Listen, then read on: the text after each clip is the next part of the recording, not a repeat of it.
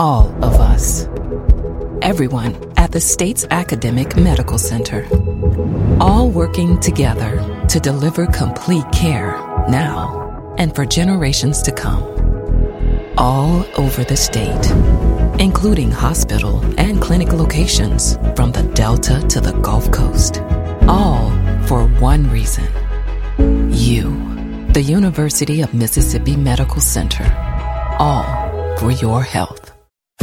This is an MPB Think Radio podcast. To hear previous shows, visit MPBOnline.org or download the MPB Public Radio app to listen on your iPhone or Android phone on demand. Contractor ever tell you the price of something and it sounds so high you think, eh, maybe I'll try it myself. Some jobs just aren't that difficult, and yes, you can do it. If you want to find out how to do those things, listen to Fix It 101, podcast everywhere.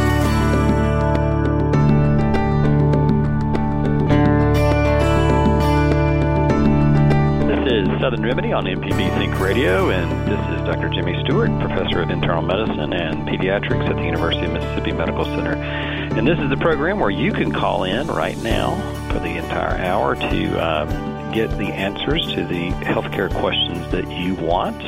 We realize some listeners aren't able to do that right now, or maybe you have a question that comes up later, uh, something that we said sparks your brain and uh, generates a question. You can always email us. That email address is remedy at mpbonline.org. I hope everybody's having a great Wednesday morning uh, throughout the state and wherever you're listening. We do have a couple of people that uh, I think even overseas that listen online. You can do that uh, live by going to MPB Online, or you can uh, archive, uh, go to the archive there and uh, look at past programs, or you can do it with a podcasting app too. Any podcasting app that you have, you can just search for Southern Remedy and download the program and all of our Southern Remedy lineup throughout the week to listen at your leisure. But uh, I think, looking at the radar right before we came on, looks like we're probably going to get some rain in the state, all through the state. I know certain parts of the state have gotten a little bit of rain, but if you live where I live, uh, that's it's been pretty barren and dry for the most part. So hopefully that'll help out uh, at least a little bit. We're going to need a lot more to catch back up where we need to be. Lots of things in healthcare these days. Lots of choices. Lots of uh, of different challenges for different people and what they have. And uh it can seem a little bit overwhelming. I was having a discussion yesterday with someone and just uh, sort of walking through some things. You know, on the one hand, as we advance in technology with medicine, uh, we have a lot more to offer people, a lot more to offer in the ways of controlling some things and maybe even curing some things that we didn't have a cure for even just a few years ago. But then also, uh, it, it, we also can be more specific about it. In other words, we can do it in a way that doesn't have a lot of fi- side effects, or at least tries to minimize that. But still, it is incredibly complex. And with more of those medications and different modalities, therapies, surgeries to do that, uh, it is really difficult sometimes to get that information to the patient in a way that they can understand it. And uh, but every every conversation about a therapeutic, uh, we should be thinking, I say we, physicians and patients, should be thinking about shared decision making where we present the information to the patient. The patient, based on that information about how well this has uh, been looked at, how well this intervention is, or maybe a prevention strategy in preventing something, and then what are the risks involved with that. And then after that discussion, to make a shared decision about which direction to go in but sometimes it is a bit confusing. I think a lot of patients are frustrated sometimes because they say, you know, I, I just want to one. Isn't there just one clear pathway for me? And there may be five or even ten different uh, things that you can do. And that, again, sort of good and bad, but it can be confusing at times for people to uh, to make those choices. So think about that when you go to your physician. Remind us about that um, as we, you know, have those discussions about uh, different things. And by all means, one thing that that I hear sometimes on the program is, pay, uh, you know, a lot of our listeners will call in and say, you know, I just don't feel like I was given enough time to make those decisions, and I was sort of scared to ask this question. There's there's never a bad question in trying to understand what's going on with your health, whether that's a symptom, a new medication, maybe potential concerns you have about something. Maybe there's a misconception there that can be uh, alleviated by your physician. So don't be afraid of those questions. Questions are good. They lead us toward a better understanding, better communication, better knowledge of what's going on, and probably it's going to be a lot easier to treat whatever your physician is engaging you with if they have all that information and if they know sort of what you're where you're coming from. So, just a couple of things to think about about being prepared about uh, your interaction with your physician, whether that's a phone call or an actual visit. Um, those are some of the things you want to you want to think about. That email address is remedy at mpbonline.org. Speaking of email, this comes from a listener that says, Is there any way to improve severe obstructive sleep apnea? I am normal sized, I do not snore. Uh, uh, I do not smoke, but I'm very tired. I've used a CPAP machine for two months. So, not a whole lot of info on this, but I'll I w- we'll talk a little bit about sleep disorders and obstructive sleep apnea, since uh, th- these were sort of the questions about that. And what can you do about that? So. When you hear somebody say, "Hey, I've been diagnosed with obstructive sleep apnea or OSA," that's just an acronym for it um, usually that will be through a couple of different ways. One is sort of the old way, the traditional way that we did it, where uh, based on some symptoms and based based on a, a physical exam too, and those symptoms might be loud snoring at night, apneic spells at night that are witnessed by someone else. That just means that you um, that you quit breathing for a period of time, um, and um, morning headaches, sleepiness throughout the day, uh, unexplained weight gain, unexplained high blood pressure that seems to not be uh, re- um, uh, responding to the normal treatment. All these things can be some indicators that you might have that. On physical exam, you can sometimes you can look. There's a scoring system that a lot of times. Um, anesthesiologists will use too, uh, where you basically look in the back of the mouth and look at the soft tissue that's there. But uh, the definitive way to uh, test for this is a sleep study, and this is a study that looks at a number of things. So it looks at the quality of your sleep and just because you go to sleep and wake up and it's 8 hours in between that the quality of the sleep may be lacking. In other words you might not get to the right stages of sleep particularly uh, REM sleep not the band but uh, REM stands for rapid eye movement. And that's something that we need as humans to really have a restful uh, sleep throughout the night and uh, to function really. So if you even if you're getting eight hours or more, you may not be getting the right kind of sleep. They also look at oxygen levels throughout the night. So they put a little uh, tape tape on your finger and uh, measure those.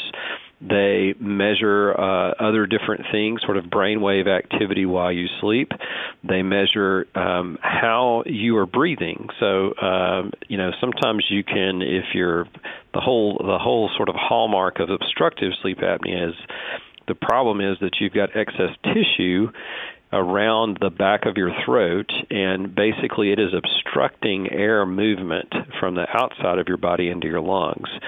So there are certain uh, muscle con- contractions and uh, rhythms of breathing that are associated that with that as well. So you either get that in the office or you can do it at home too. There is a, a pretty good validated home way of testing and if your score is high enough, there's an apnea index, then you would be diagnosed with that. Now, there's plenty of other uh, causes of sleep uh, disturbance. So you could have something called central sleep apnea. There's all kinds of parasomnias, restless leg syndrome, and lots of other things that can interfere with your sleep. Certainly, caffeine, uh, excess exercise late at night. So when the, uh, the, our listener asks the question, "Can you do anything to improve that?" I'm I'm going to uh, sort of assume that they've been diagnosed with this obstructive sleep apnea.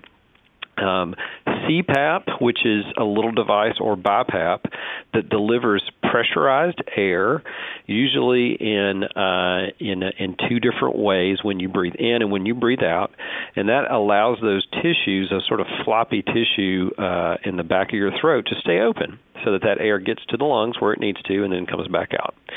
Um, you don't have to snore um, to have sleep apnea. Uh, thin people can get it too, so that's not an exclusion for you know the diagnosis. Um, and if you're doing the CPAP machine, usually most people, if it's fitted correctly, and sometimes that can be an issue in just getting the right kind of fit and the right kind of settings for it, then you should notice an improvement pretty quickly within a couple of weeks uh, in how you feel overall. In fact, that's one of the best things. You know, I tell people, you know, I think you need to get a sleep study, and they're like, eh, I don't know if I need to get that or not, but they get it, and they go, you know, go through with the CPAP, and they're like, I feel so much better. Thank you so much for doing that.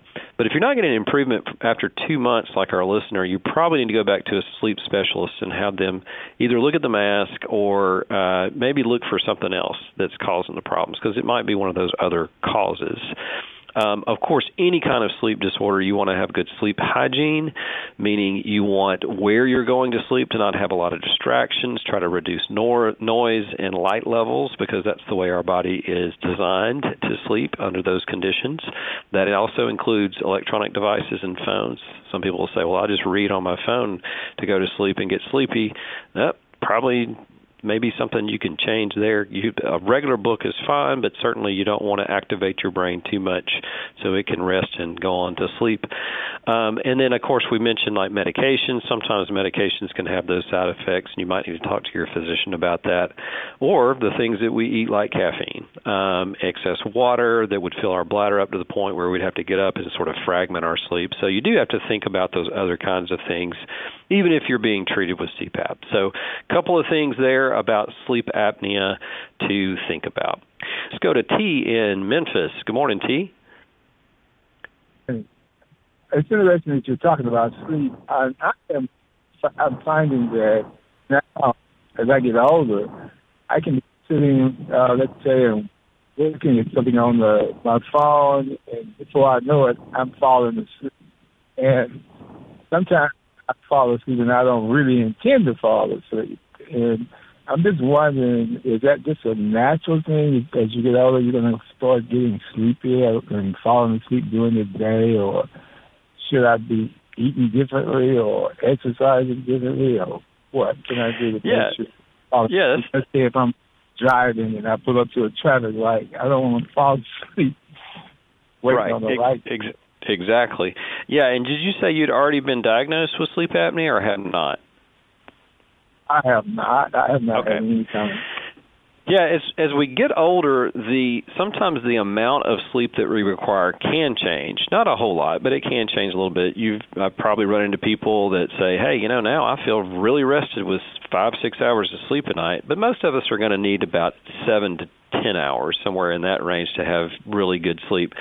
But you just described some of the symptoms of uh, a sleep disturbance like sleep apnea. So, falling asleep in conversations, and there's some screening tech tools for this too. Falling asleep in conversations, falling asleep at a stoplight, um, driving for long distances so just because you get older does not mean that you develop those symptoms. The the amount of time that you sleep might be changing, but those are all symptoms that you might have sleep apnea, and certainly some of those are dangerous for you and other people too.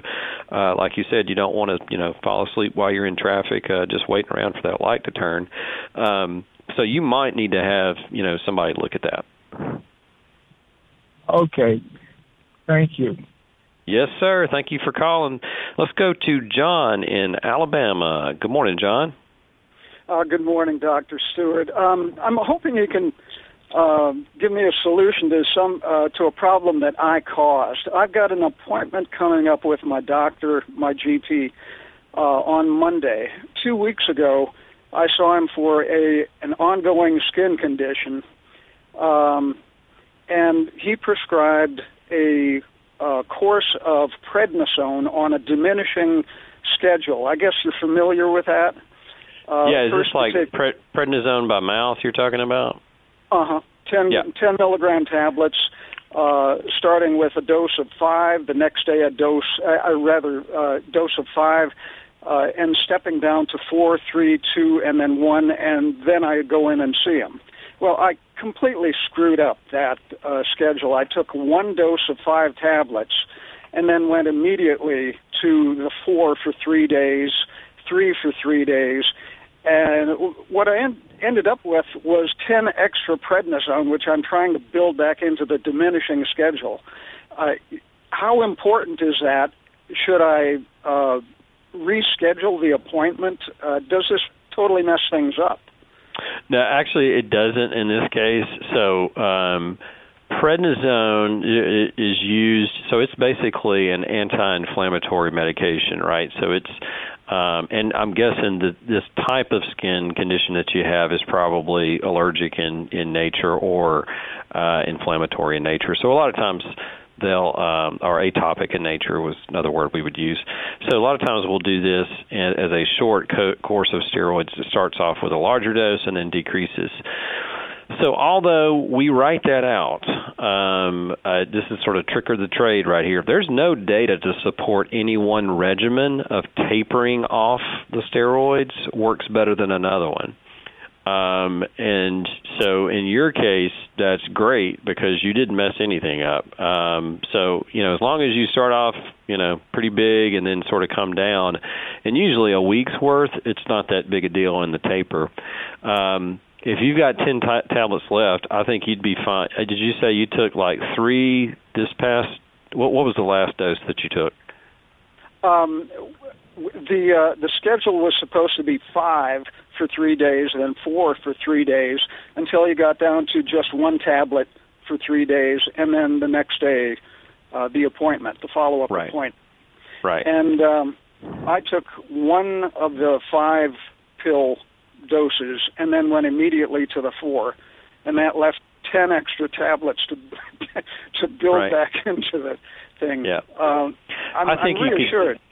I, I think you could. So right now, the last dose you took was of the four tablets, the 40 milligrams. Yeah, uh, the, the four. Well, let's see. Yes, uh, I took a four today, and then um, the rest I'm going to do take uh, three and a two, uh, and then uh, the last three days I'll take a single tablet. Yeah, I, I'd just continue where you are right now to to do like they said. It's not going to be that that big a difference um, from you know not doing the other extra days of the five, so that should be fine. Uh, but again, at dosage for something like this, now certainly prednisone is used very specifically with certain doses for certain conditions. But in a situation like this, both the initial dose that you give there's not as much evidence to suggest, you know, there's sort of a range that we usually shoot for, and then um, depending on the condition, and then how you decrease it over time with that taper, it's it's not going to make that much difference. So I think you're safe. You didn't screw anything up. It's probably not going to. Ch- I wouldn't change the appointment. I would just keep it and just let them know what you did when you get there. It's not going to be that big a deal. Great. Thank you very much. All right. Thank you for calling. We do appreciate it. You know, we talked a little bit about it the first of the hour when we've talked about this in the past, uh, in past programs about some of the things you can do to be the, most prepared to make uh, your f- visit with your physician or healthcare provider uh, to give it the most bang for the buck is to uh, be prepared for it. So there's lots of times when I've had to delay making decisions with patients just because we didn't have all the information, and sometimes that's just a part of it, and you have to get that information. But in particular, if it's the first time you've seen a physician or if there's some other physicians that you've seen, uh, you know, there's a lot of, of things that can go on. And thankfully, we do have, you know, electronic medical records in our systems now that talk to one another. So a lot of times we can pull that up and see what happened. Uh, but sometimes we can't. So being prepared just in case of having a copy of that for your physician, maybe they can scan that into their system, um, or, you know, just having it in case they need it is always better than if you don't because one of the things I appreciate uh, with my patients is when they do think about that or think about, hey, I, I saw you know this cardiologist or I saw a nephrologist since I saw you. Here's here's a copy of their note and labs, and it might even save you you know getting more labs. I recently saw somebody that was uh, seen in the hospital and I didn't really have to get any lab work because I could see the labs that were in the hospital. So, you know, we want to reduce waste as much as possible so that we're not really uh, not just repeating things a lot. Uh, gone are the days where you just automatically got lab work and EKG and a chest X-ray no matter what when you went to the physician. So we try to practice a little bit more efficiently and uh, you know uh, try to do do things that are going to be beneficial, but uh, not do more than what we need uh, for our patients because that is sort of wasting resources for the system and uh, just uh, giving you a, a, a higher bill. So we just want to practice good value based medicine like that. This is Southern Remedy on MPB Think Radio. Dr. Jimmy with you this morning answering your calls and questions about any kind of healthcare issue that you might have. Email us. That email address is remedy at uh, mpbonline.org. Let's go to Mark from Hattiesburg. Good morning, Mark. Hello? Yes, sir. You're on the air. Hey, um, okay. So this is, I have a neighbor that he's 82 years old, and uh, I guess I'm trying to be an advocate for him. Is he he has stage four lung cancer, and it, it is metastasized to his bones and his shoulder and to his brain. The the pain medic the pain in his um the pain that is in his shoulder is really really bad now, but they haven't really prescribed him anything for that pain. Who does he need to reach out to for pain management? Yeah, that's a great question. Uh, you know, we've we've you know certainly there's been a lot in the news and a lot from the medical profession about our realization that we probably over over prescribed opioid narcotics uh, for pain for chronic pain in particular back in the 90s uh, and 2000s but um, it still has a very good um, you know effect and there's plenty of other things that we can use now so if he's not getting anything from pain, this is one of those situations that the cause of the pain is likely to not get any better at this point with stage 4 lung cancer that's metastasized to these other areas. And but there can be some other modalities that might help. Um, radiation therapy is one that's been used, particularly in some focal areas of bone type pain from uh, metastatic cancers. Uh, there's various things that a pain specialist can do, uh, or you know, in this situation uh, maybe even just a little bit of narcotic pain medication, whether that's short or long acting, might be appropriate here. Uh, because we don't want, I think, in all of the messaging and realization that we probably overprescribe for people who uh, who didn't need it for the the periods of time that we were given it. There is a need for it for a lot of people, particularly in this situation. So I would say I'd start with his main physician, but if he's not getting anywhere there and they're like, no, we can't do anything, to request an appointment with a pain specialty clinic.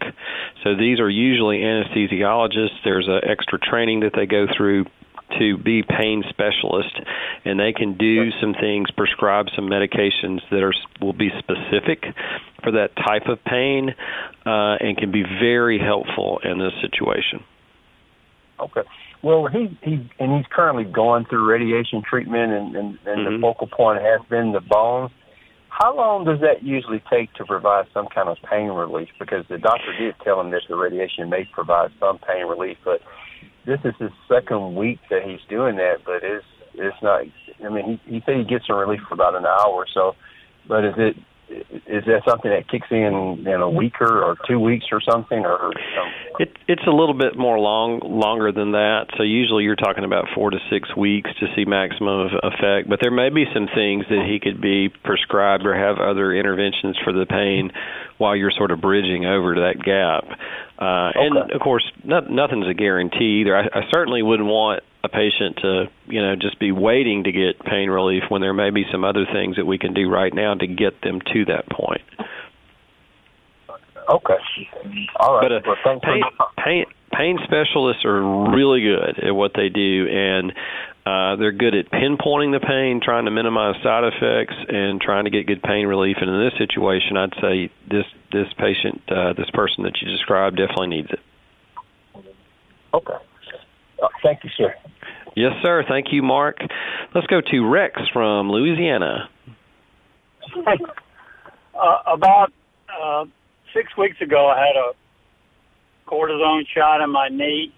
Uh huh. I had developed I developed pain in my knee, and I got a cortisone shot about six weeks ago. And since that time, I've had leg cramps in my lower in my calf muscles at night. I just wanted to know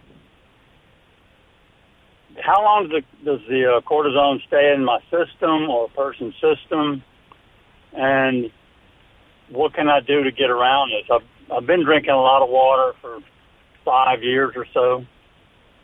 Yeah. Could this be the cause of it? Uh, it could. I mean, that's possible, but to be limited to that one, it's the same leg you got the injection. Is that right? Yeah, no, both legs.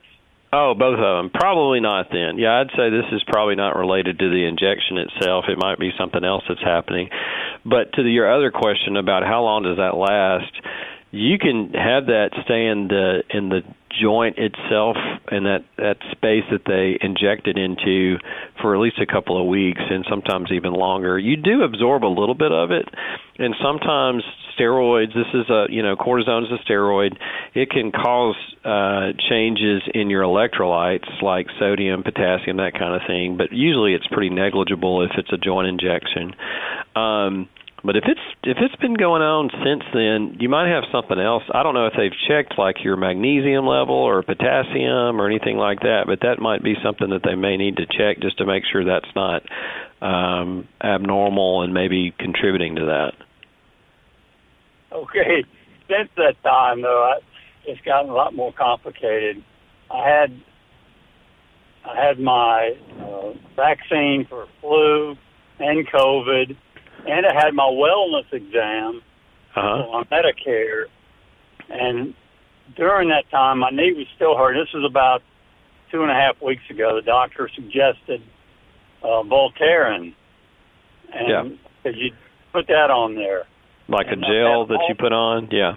Yeah, yeah. And I used that for about a week, and it did work wonders. But I, I'm I have a problem with taking NSAIDs anyway. It makes me bleed from all orifices, orifices, and, and so I, I stay away from them. I'm just wondering if this could be added to my um, desiccation. I still feel like I'm dehydrated to some degree. I try to drink a lot of water. Did they do any lab work when you went back two weeks ago for you know for to look at other things? Yes, I knew you'd ask me that. they did, and yeah and it showed my my bun number. My doctor said it showed that it was high, and he thought it might be dehydration. Yeah, you probably just need to follow up with him because if you're drinking enough and you don't have other problems, you know there may be something going on with your kidneys then uh, that you're just not able to keep up with those fluid fluid losses. If if that there's just a lot of stuff that could cause that. Back to the Voltaren. I'm a big fan of that too. Um, it the good thing, as you mentioned, like NSAIDs sometimes can cause a ton of problems, like stomach upset, gastritis. Um, they can cause kidney function, can interfere with your blood pressure. But the topical ones actually are pretty good, and they don't um, have a lot of those systemic effects. So, uh, if you got some good relief from that, that one's probably pretty safe, and certainly that shouldn't cause any problem with the with the cramping. But if you had a number that was abnormal, I think you you might need to just follow back up with them, uh, particularly if you've increased the amount of fluids that you're drinking and it's still not giving you a relief from that. Okay, thank you. Yes, sir. Thank you for calling.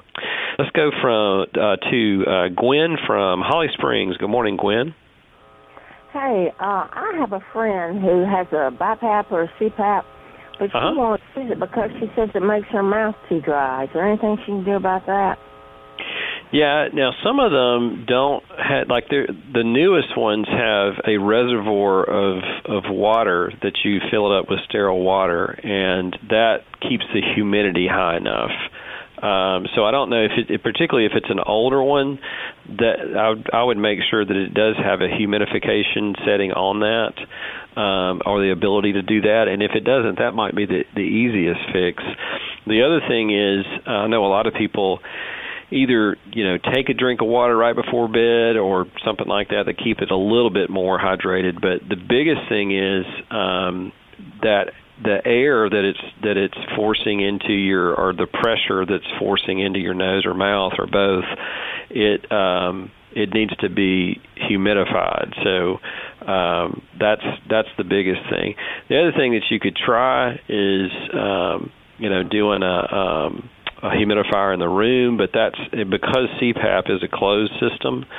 Um, it's not probably not going to help too much. Um, so if she doesn't have one with a with a uh, reservoir, could she get one? Yeah, I think so. I would I would have her whoever she got that from. Uh, she should uh, inquire about that if she if she's not. I, you know, she'll know because you have to add water to it. And if she doesn't, if she's not doing that, then she should call her um, sleep specialist, and they can prescribe a different one. Yep. Okay. Thanks a bunch. Yes, ma'am. Thank you for calling.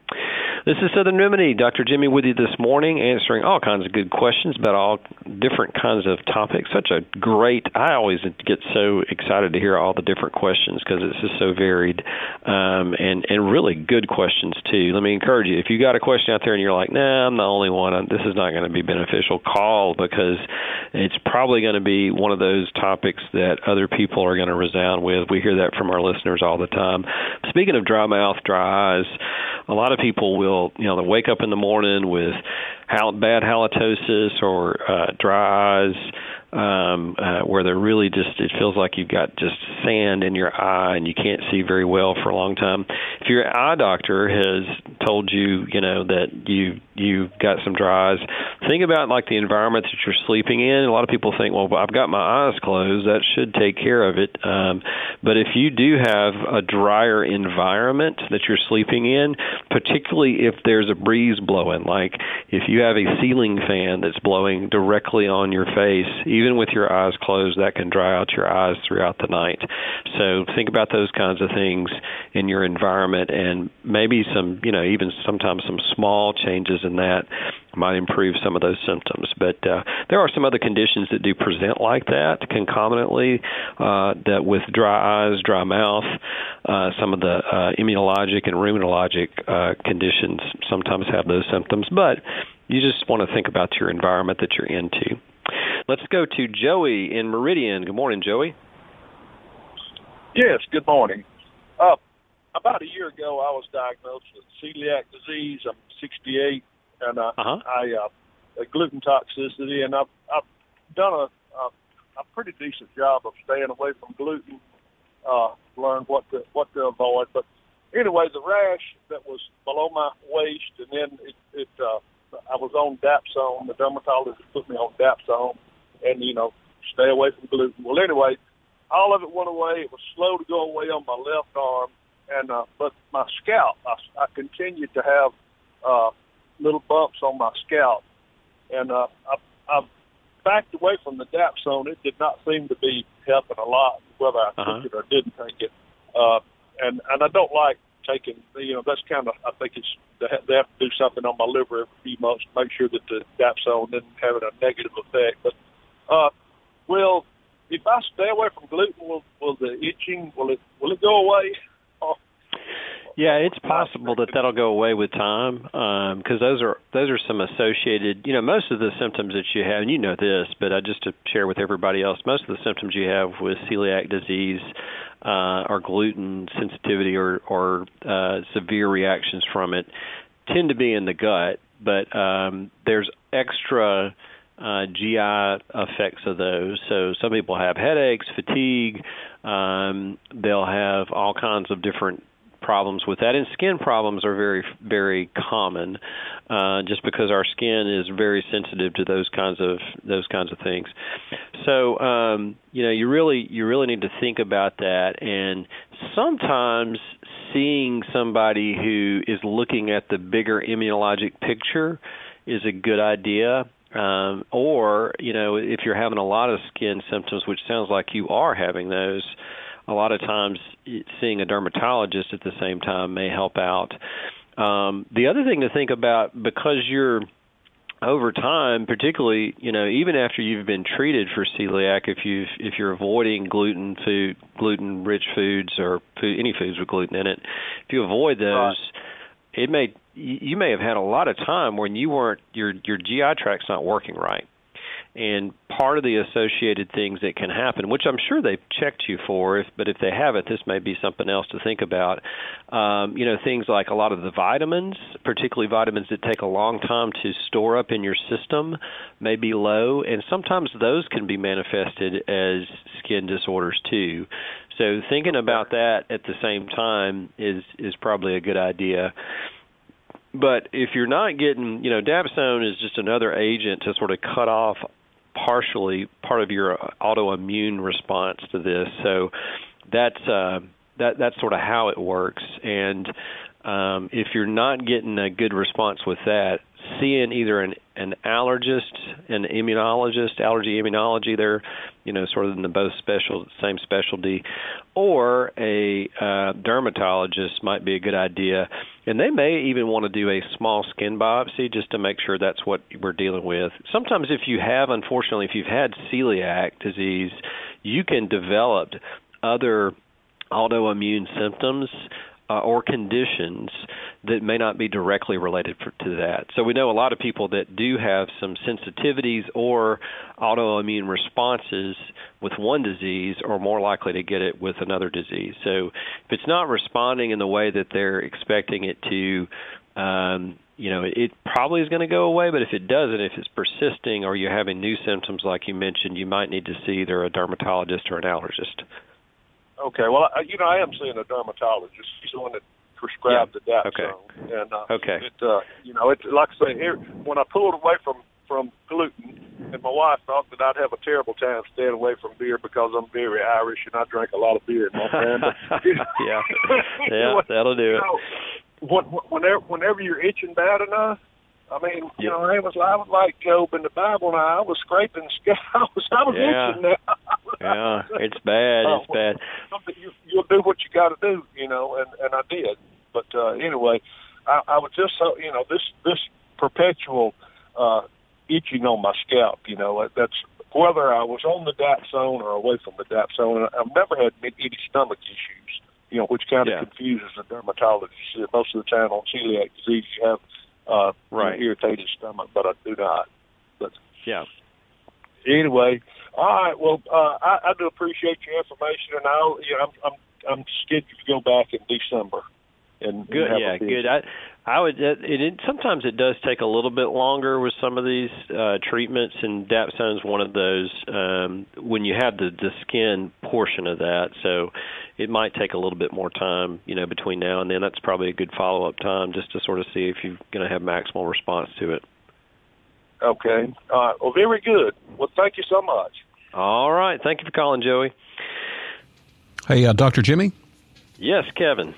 Uh, I had a follow up question to uh, to an earlier caller, something that I think would be beneficial for all us to be reminded about, and that was John. I think called in from Alabama, had a little trouble with a, his doses, and was afraid he was going to have pills left over after you know the prescription or the time that he was supposed to take them had expired. So remind us all what we should do if we find ourselves with any kind of medication that's kind of left over. How do we dispose of it, and that sort of thing.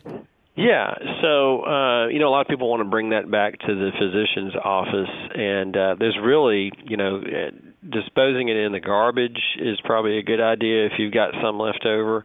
Some people even if this happens all the time with antibiotics, they'll be like, "Well, I took it, but I mean, I missed a couple of doses, so I'm just not going to take the rest of them, and I'll save them up for another day." Right?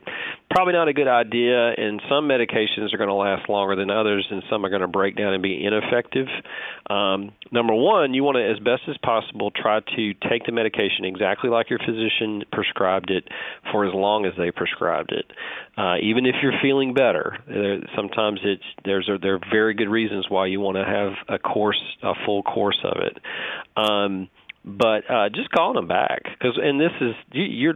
I guarantee you, there is not a person on this planet that has been prescribed medication that didn't get it wrong every once in a while, even if it's chronic medication. So, making sure you know that because some medications uh, you can just take to the next day. Some you need to skip a dose before you are, and some, if you even skip one dose, you need to let somebody know. Some of the transplant medications are like that, or blood thinners can be like that. So, calling your physician with those questions, don't be afraid to do that and reach out to them because they can give you the direct information you need to if it is something more serious.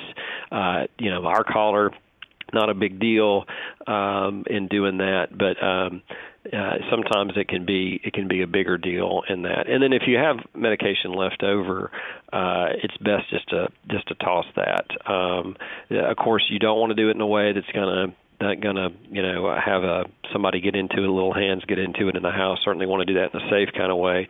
A lot of people flush it down the toilet or down the sink probably not a good idea either. Sometimes those can cause conglomerates, so it's uh, depending on what's in it, can sort of clog up your your pipes, um, and um, it's it's probably good to, to think of that as sort of a solid trash item um, uh, to dispose of it uh, correctly. And keep in mind too, some medications, even if a younger person touches them can have effects. So, um, you know, if you have any questions, you can always call your pharmacy, and some pharmacies will just go ahead and take the medication themselves and say, "Yeah, we'll get rid of it for you," uh, or if it's out of date. So, the great question, Kevin, as usual. That's Kevin Farrell, our producer. Uh, but yeah, that's that's one that uh, we would rather, as physicians, that our patients called us with those kinds of issues rather than just sort of figuring something out of what they're going to do.